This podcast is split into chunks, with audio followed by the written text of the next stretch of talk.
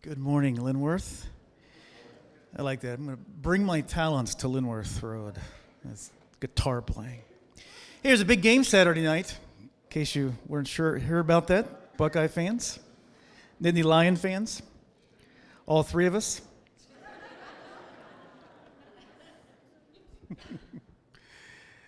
well, I hope you're doing okay this morning. You ready to jump into this? Ready to jump into it?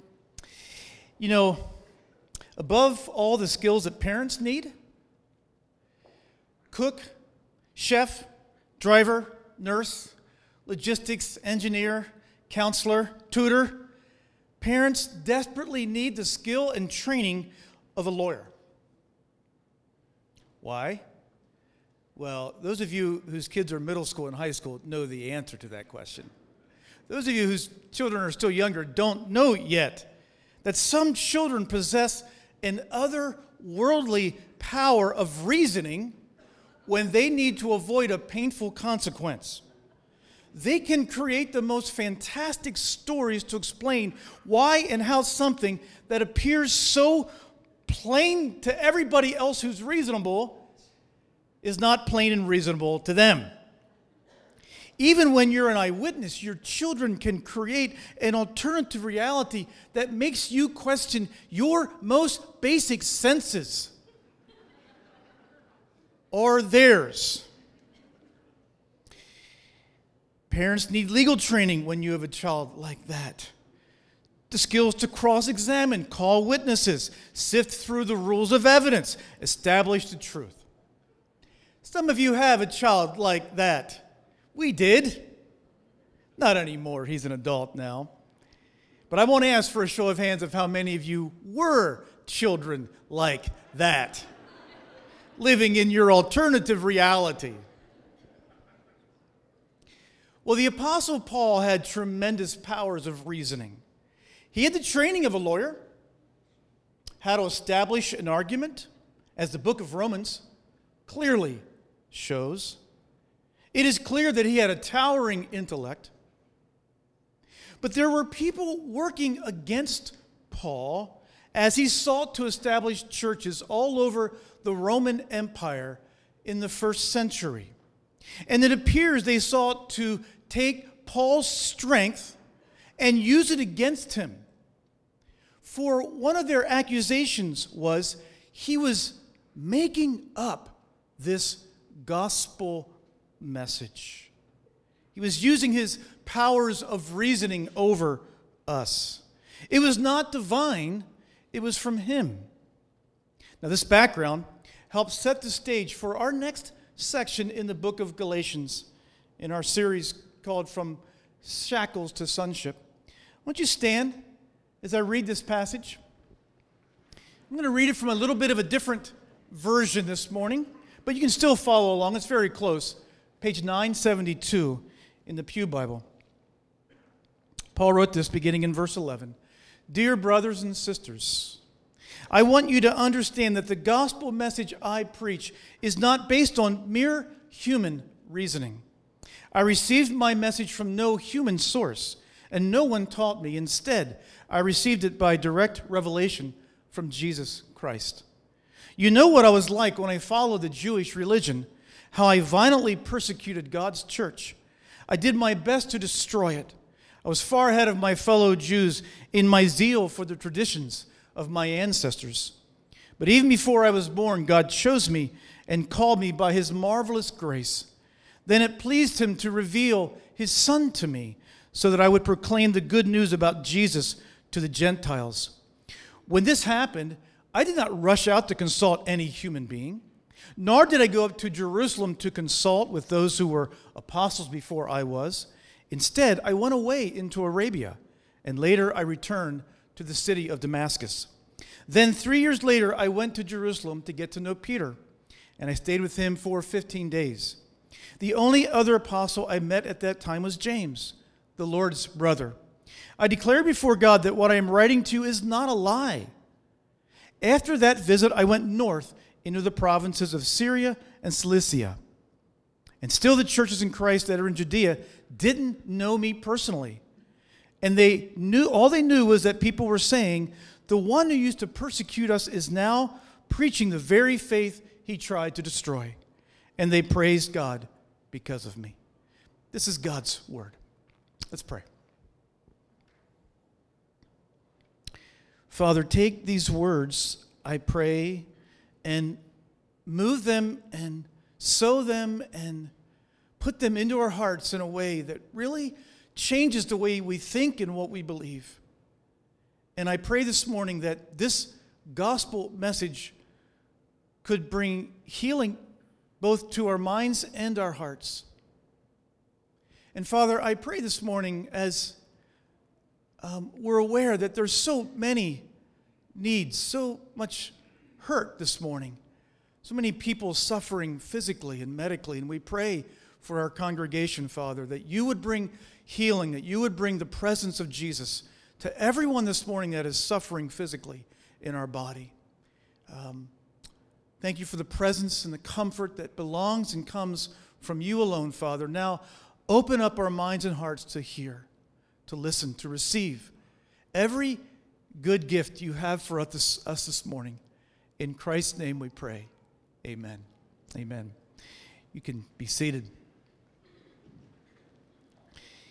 verse 11, Paul repeats the point he's been making that he did not receive this gospel message from any human being.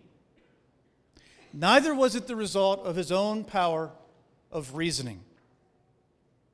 And he affirms it with, you see, that a gravity of oath I am not lying. Rather, Jesus revealed it directly to me. The story of that encounter with Jesus is told in Acts chapter 9. Paul was en route to Damascus to terrorize Christians. Jesus, in a resurrected body, appeared to Paul and said to him, Why do you persecute me? That encounter led to Paul becoming a Christian. After about 15 years, he became a missionary. And his first ventures were into a region called Asia Minor, which today we know as Turkey. He preached the gospel message and gathered those who responded into churches, much like ours. And this book in Galatians is a letter he wrote back just a few short years later. We learned last week from Pastor Nick that Paul was forced into this uncomfortable position of defending himself. Here's why. And again, pay this is just critical for you to try to understand. And it's a, it's a subtle difference, but try to capture this. Paul's message at this early stage in the development of the Christian faith was a little different. It was a little different than the message of the Christian church in Jerusalem. And the Christian church in Jerusalem, that's where all the heavy hitters were the apostles, Peter and John. It was indeed the mothership. Now, it was still less than two decades after Jesus had died and resurrected. And the church in Jerusalem had not totally separated itself from its Jewish roots. And they blurred the line between being Jewish and being Christian. If you were non Jew, this made the message of Jesus confusing. Are you asking me to become a believer in Jesus or to become Jewish? May have been the question. And to a Gentile, that latter question, are you asking me to become a Jew, was obviously a barrier. Now, fairly quickly the church would come together and work out this difference. They clarified the message that following Jewish law was not necessary to become a Christian. Life in the power of the Spirit had replaced the customs, the dietary laws, the rites associated with being Jewish. This is what Paul makes very clear as he describes the new covenant in 2 Corinthians chapter 3. But before the church came to this resolution, or perhaps even after it, there remained an overzealous wing of the church in Jerusalem. They were called Judaizers. Self appointed, they took it upon themselves to make sure Jewish law was practiced wherever Jesus was preached. They continued to insist you must become Jewish in order to become a Christian. Every male must be circumcised. That was problematic. that was a problem. Jewish law must be observed. And this was not an easy proposition as Paul preached Jesus to a, to a non Jewish, to a Gentile world. So these new Christians in Galatia had a very fragile hold on the gospel. They were persuaded by this fervent group to abandon the message Paul preached. Hey, and by the way, they asked, who put Paul in charge anyway? He's a very slick salesman. Oh, yes. He makes things easy for you, conveniently shaving off requirements, no pun intended, shaving off requirements to make the message more attractive. Now, the new Galatians, or this exhortation to obey the Jewish law, had strong moralistic overtones. How can you turn your back on hundreds of years of tradition? How can you call yourself a real Christian? The Judaizers were looking at life through a narrow lens, a lens that was in transition. They were looking backwards. But Paul was looking forward. Now, Paul explains in other places, it's really cool, the truths that Jesus had revealed to him. Places like Ephesians chapter 3. That revelation or that mystery that Christ revealed to Paul included a new vision of humanity. A humanity remade and redeemed differences reconciled through the cross. Jews and Gentile, a new people of God made up of Jews and Gentiles. That mystery included the message of Jesus going out into the entire world. And for these things to happen, unity in the church, the message of Christ going to all the world, Paul seemed to grasp it alone. Paul seemed to grasp it first that for these things to happen, they must be free. The message must be free of the things that made it only Jewish.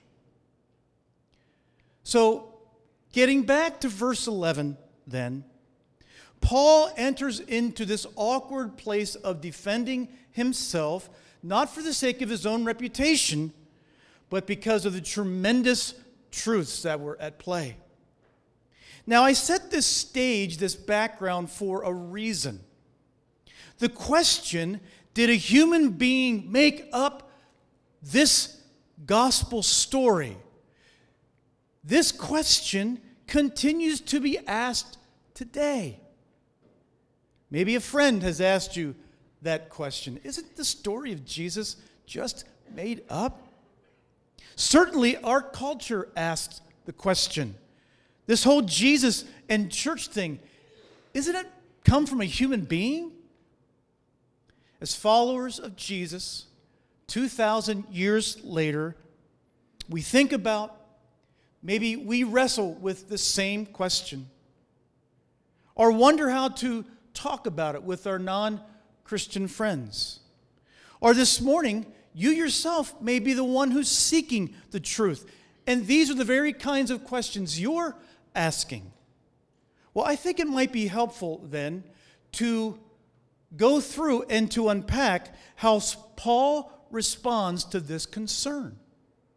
And Paul makes two points on why he believes the gospel that came to him was supernatural.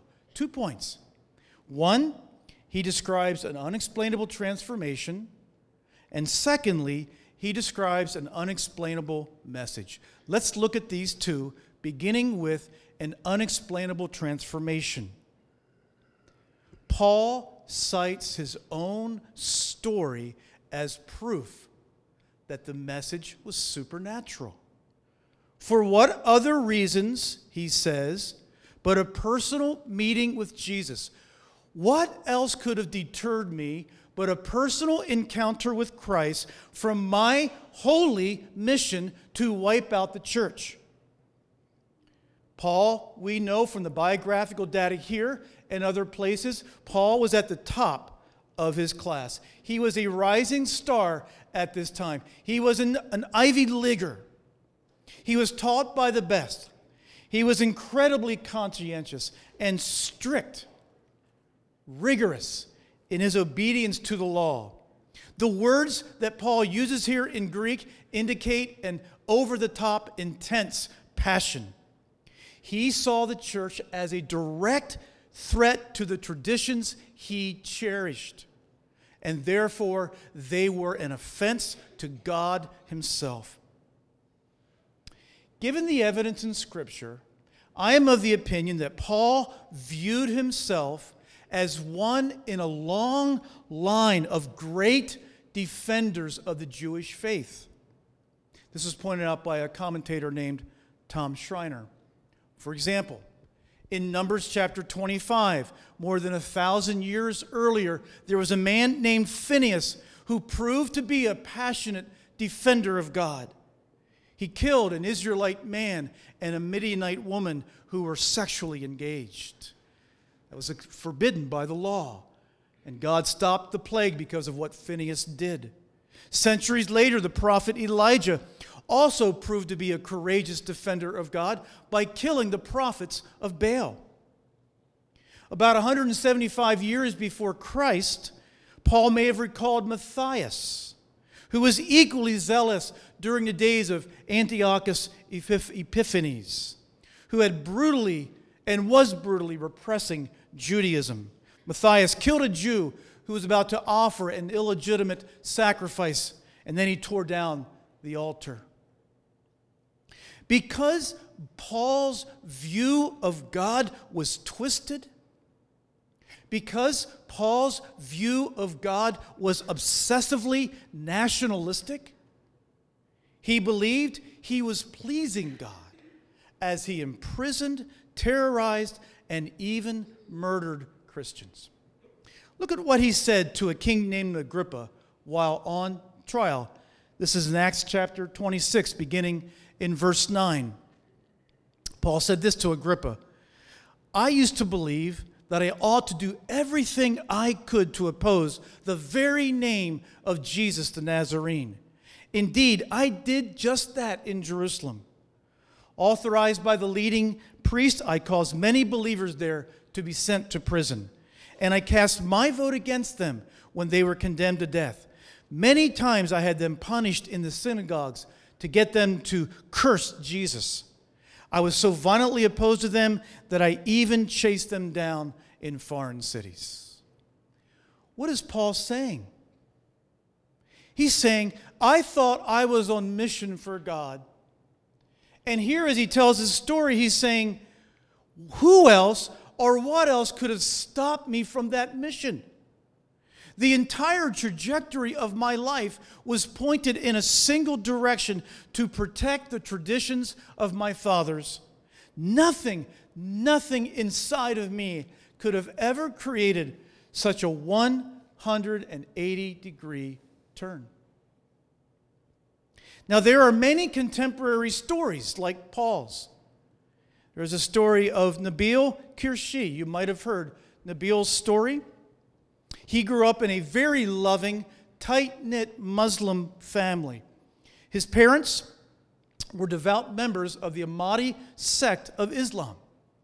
And according to Justin Taylor, by the age of five, Nabil had read the entire Quran in Arabic and had memorized many chapters. His parents trained him in apologetics, or proofs of the Islamic faith, so he could defend the Islamic faith, or so he could refute other religions like Christianity. Well, Nabil left home and went to college, and three things happened. One, he met a very genuine, authentic Christian in his undergraduate experience. Secondly, he did independent research on the life of Muhammad. And thirdly, he had three very vivid dreams about the truthfulness of the Christian faith. Nabil began to reconsider the beliefs that he grew up with and began to think seriously about becoming a Christian. Seriously struggling, he traveled to Canada, to Washington, D.C., to even England to talk with the most knowledgeable Muslims he could find who could answer the arguments against Islam that he was wrestling with. In the end, he found the arguments not nearly as strong as those for the Christian faith. His conversation or his conversion came then years later when he was a medical student while reading the Gospel of Matthew and he began to follow Jesus. And Nabil wrote these words, I should say this, he began to follow Jesus at tremendous personal cost. A cost that I know I can't really appreciate or understand. Nabil wrote these words with tremendous grief about his parents' response to him becoming a believer. This is what he wrote my mother has tears in her eyes whenever I see her, a quiver in her voice whenever I hear her, an absolute despair on her face in sleep and while awake. Never have I met a mother more devoted to her children than my mother. And how did I repay her? In her mind, decades worth of physical and emotional investment ended up with her son espousing views that are completely antithetical to everything she stands for. And about his father, he said, My father, a loving, gentle, and big hearted man with every ounce of emotional strength expected of a 24 year veteran of the U.S. military, broke down for the first time I had ever seen to be the cause of the only tears I ever saw fall from his eyes is not easy to live with. To hear him, the man who stood tallest in my life from the day I was born, the archetype of my strength, my father, to hear him say that because of me, he felt his backbone had been ripped out from behind him, feels like patricide, which is the murder of parents. Nabil, searched out the truth claims of the Christian faith, and he found them so compelling that he determined he must choose Jesus even over family loyalties. He found Jesus worth following, and he became convinced that these were not human words, but like Paul, they were divine words. For a few short, short years, Nabil wrote, he spoke widely. He published three books on why and how he became a Christian. The most famous you may have heard of is called Seeking Allah, Finding Jesus. He died just last year at only 34 of stomach cancer. Stories like this, and there are many, a 180 degree turn from a single trajectory like Paul's, make us wonder could this gospel just be words made up by a very smart person, or are they from God? This is the first point an unbelievable transformation. But I think there's something, a second point that Paul makes here. There's something about the message itself and how the message is received. Let me explain. Look at verse 15. In describing his own story, look at what Paul says. Even before I was born, God chose me and called me by his marvelous grace. As Paul looked back on his own story, and as he I, I think when he was in Arabia, my sense and my opinion, because of how many citations he makes, I believe that Paul in Arabia there, those three years, was poring over the Old Testament and either through that or through his own reflections, somehow Paul became acutely aware of the ancient and the sovereign purposes of God. He recognized that God called him a long time before he was ever born. Long before he ever lifted a finger for God. Long before a prayer was prayed or a sacrifice offered. Long before he could prove his spiritual worthiness, demonstrate his merit, build up his spiritual resume. God called him actually knowing in advance that he would terrorize and seek to destroy the church. What kind of God does that? Kind of God does that? What kind of God saves someone who is utterly undeserving and morally unfit? It's upside down. It's counterintuitive. It's nonsensical. It's otherworldly. Paul must have thought the world has never seen a God like this. What kind of God offers a salvation that you can't contribute anything towards? Where he does it all. And Paul concludes what does he call this God? He calls this God a God of grace. Notice in comparing Paul's message with those of the Judaizers, look how Paul continually frames his message. He links together two words. Look at verse 6 in chapter 1.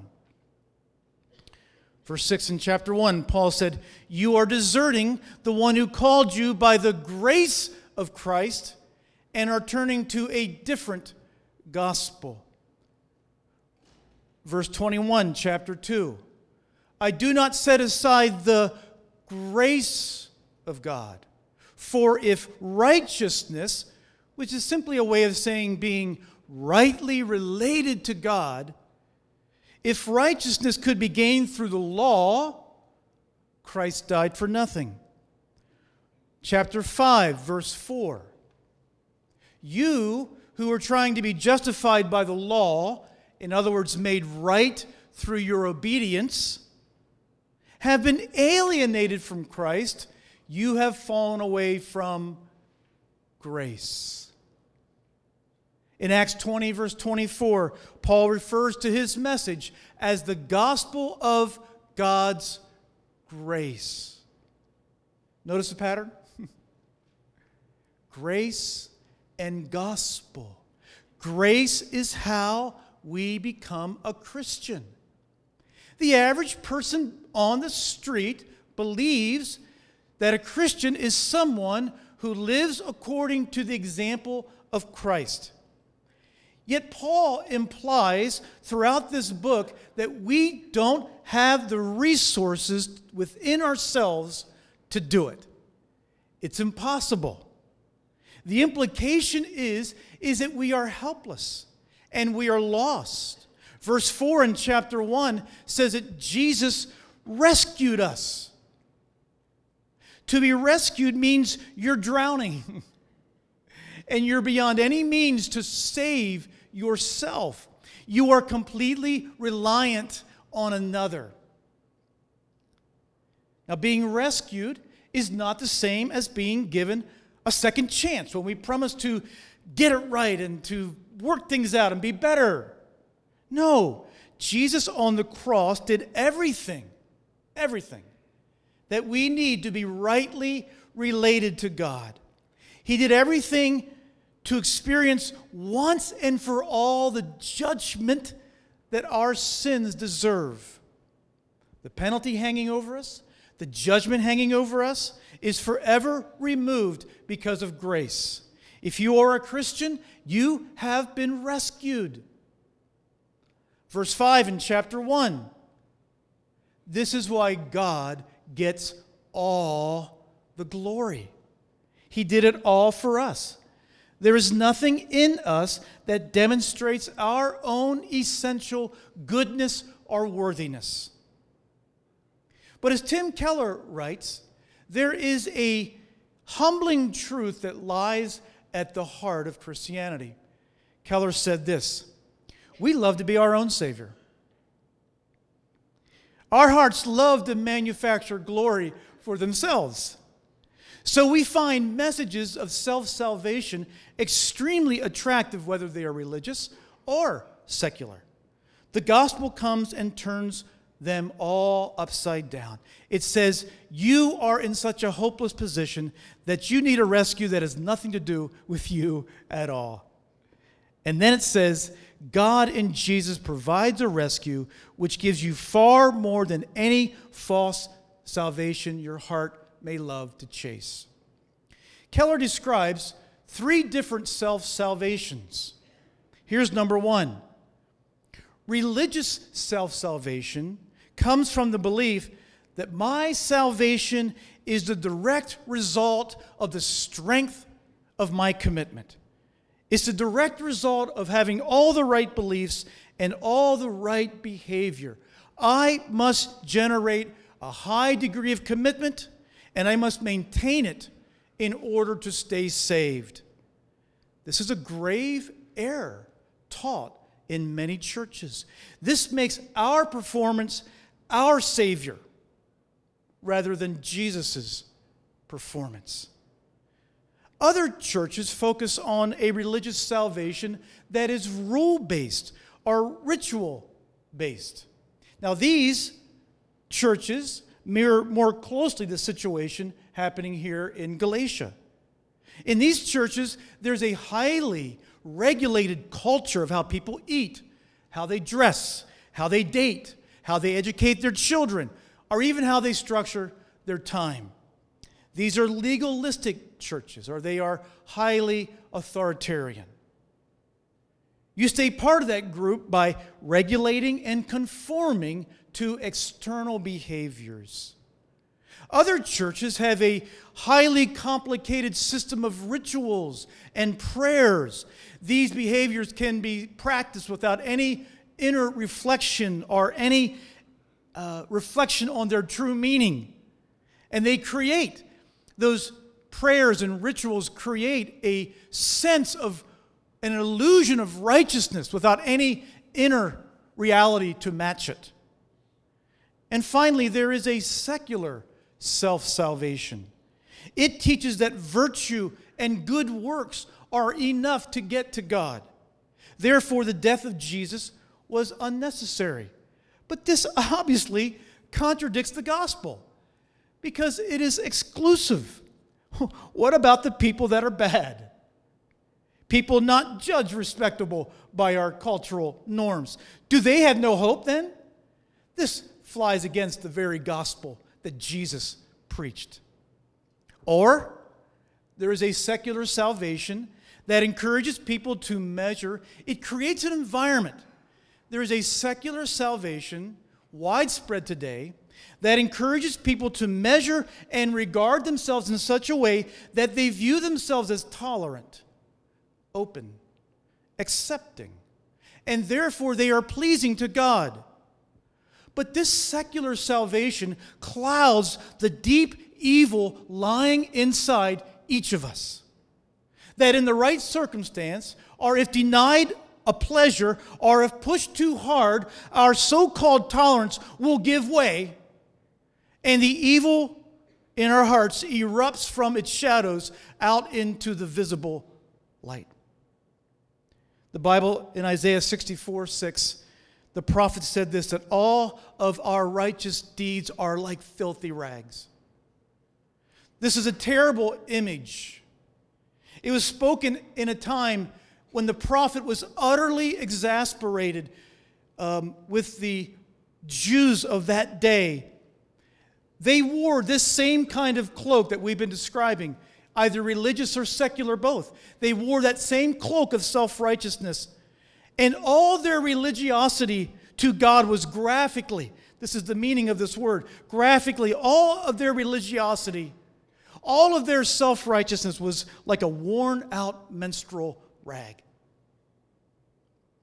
You see, at the heart, religious or secular, they're the same. Did you catch that? The religious and secular salvations are essentially the same thing. Each group wears a cloak of self righteousness. Each group embraces their own essential goodness. With each group, all the glory goes to them for being good enough to earn heaven. These are fake gospels. Really, as Paul would say, they're no gospel at all according to his test.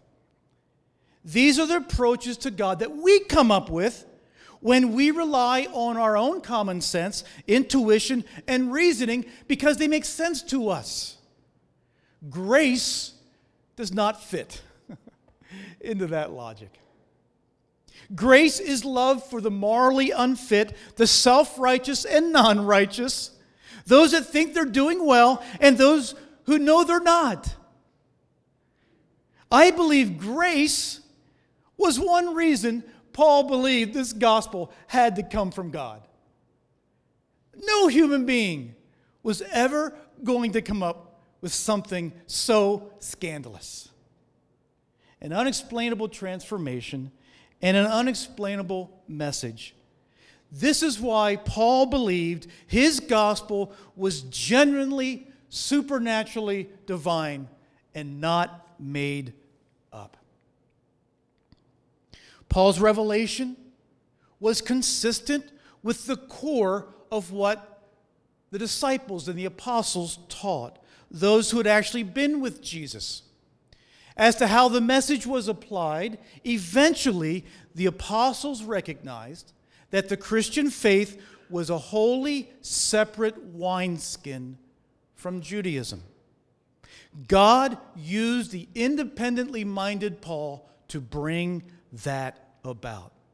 It was back then, and it is not today, two messages, even as some scholars today still try to argue for this. It is one gospel, one way to God through faith in Jesus. The gospel message was recognized by the early church as having the authenticity, the weight, the gravity of Jesus' life and words behind it. That is what gave it credibility. That is what gave it authority. And this is the same message of grace, the same message of grace that we believe and teach today. If you're seeking truth today, if you are considering the Christian faith, I hope that you understand today what it means to be a Christian and what it doesn't mean to be a Christian. And I hope you understand how amazing the grace of God is. He loves you right where you are, and you can receive Him this morning. You can become a Christian, accept His grace just as you are without cleaning your life up first. That's great news. And as for those of you that are veteran Christians, can I say to you this morning, it is still amazing grace. We were talking about this grace at our life group on Wednesday night, and I was getting all worked up. I was getting so excited. It so lifted my spirits to think of a God who loves us this way, and for all eternity, his greatest pleasure will be to reveal more and more of his amazing grace. You know, what these early believers struggled with was not unique to them. There is a universal lesson here. This is it. The gospel always falls prey to additions or to outright changes that seduce our pride. We alter the gospel, we make changes to it because it seduces our pride changes that give us a shred of hope to attain a right standing before God by something inherently good inside of me. You see, when we as believers feel shame, when we as Christians feel shame, and shame, guilt is when you feel bad for what you've done, shame is when you feel bad for who you are. Okay? When we feel shame, it may be for a failure. It may be for a failed relationship. Maybe there's a bankruptcy in your past. Maybe there is sexual sin in your past. Maybe there is out of control anger that has damaged the spirit of others in your past. Maybe you quit something that's in your past. And when we don't know how to bring Christ's forgiveness and healing into that shame, and it just sits on us like a condemning judge, what do we do in our minds to justify ourselves? What do we do to prove that we're not that bad? Well, we do a little inventory and we search around and we say to ourselves, well, at least I'm a great parent. Or we say, well, at least I give at my church. Or we say, well, at least I live in a nice home in a respectable neighborhood. Or we say, at least I rarely miss church. Or we say, at least I volunteer to help the homeless. Or we say, at least I'm a good pastor. Do you see what we're doing there? Do you see how at that moment we don't really believe the gospel? But are still trying to justify ourselves, prove our merit through a works righteousness, through finding a shred of goodness within us to establish my righteousness. The telltale sign that we are walking in self righteousness Here's a telltale sign that we're doing this is that we condemn the person who does not rise up to our measure. We condemn the bad parent. We condemn the person who does not live in a respectable neighborhood. We condemn the person who is not as socially conscious as I am. And the gospel becomes distorted in your own heart, losing its power to heal and to empty that shame. And sadly, friends, this is how the gospel has become so distorted in our culture. And I'm pointing at myself, I point at us, I point at the Christian church. This is one reason the gospel has become so distorted in our culture. It is at the hands of self righteous Christians. Nick, you can come on up. Nick, wherever you are, come on up. My final words this morning is Christians to believers. Again, those of you who are non Christians, I hope today the grace of God will penetrate your heart and you'll become a follower of Jesus today. And by the way, if that's you this morning, you can talk to me or one of our pastors. You can come up front this morning and talk with one of our prayer team members, and you can say today, I want Christ and his forgiveness. For those of you that are already veterans and followers, here's what I want to say to you this morning it's still the same amazing grace. it's still the same. The same grace that overwhelmed you the day you received Jesus is the same grace that we need today to pour back into our lives. Keep applying it, keep believing it, revel in it, preach it to yourself. Don't let your good accomplishments evolve into self righteousness. Bring Christ's healing into those pockets of shame. Let the gospel heal your heart. Be free. Be the free sons and daughters that God says you are. Let's stand and sing together.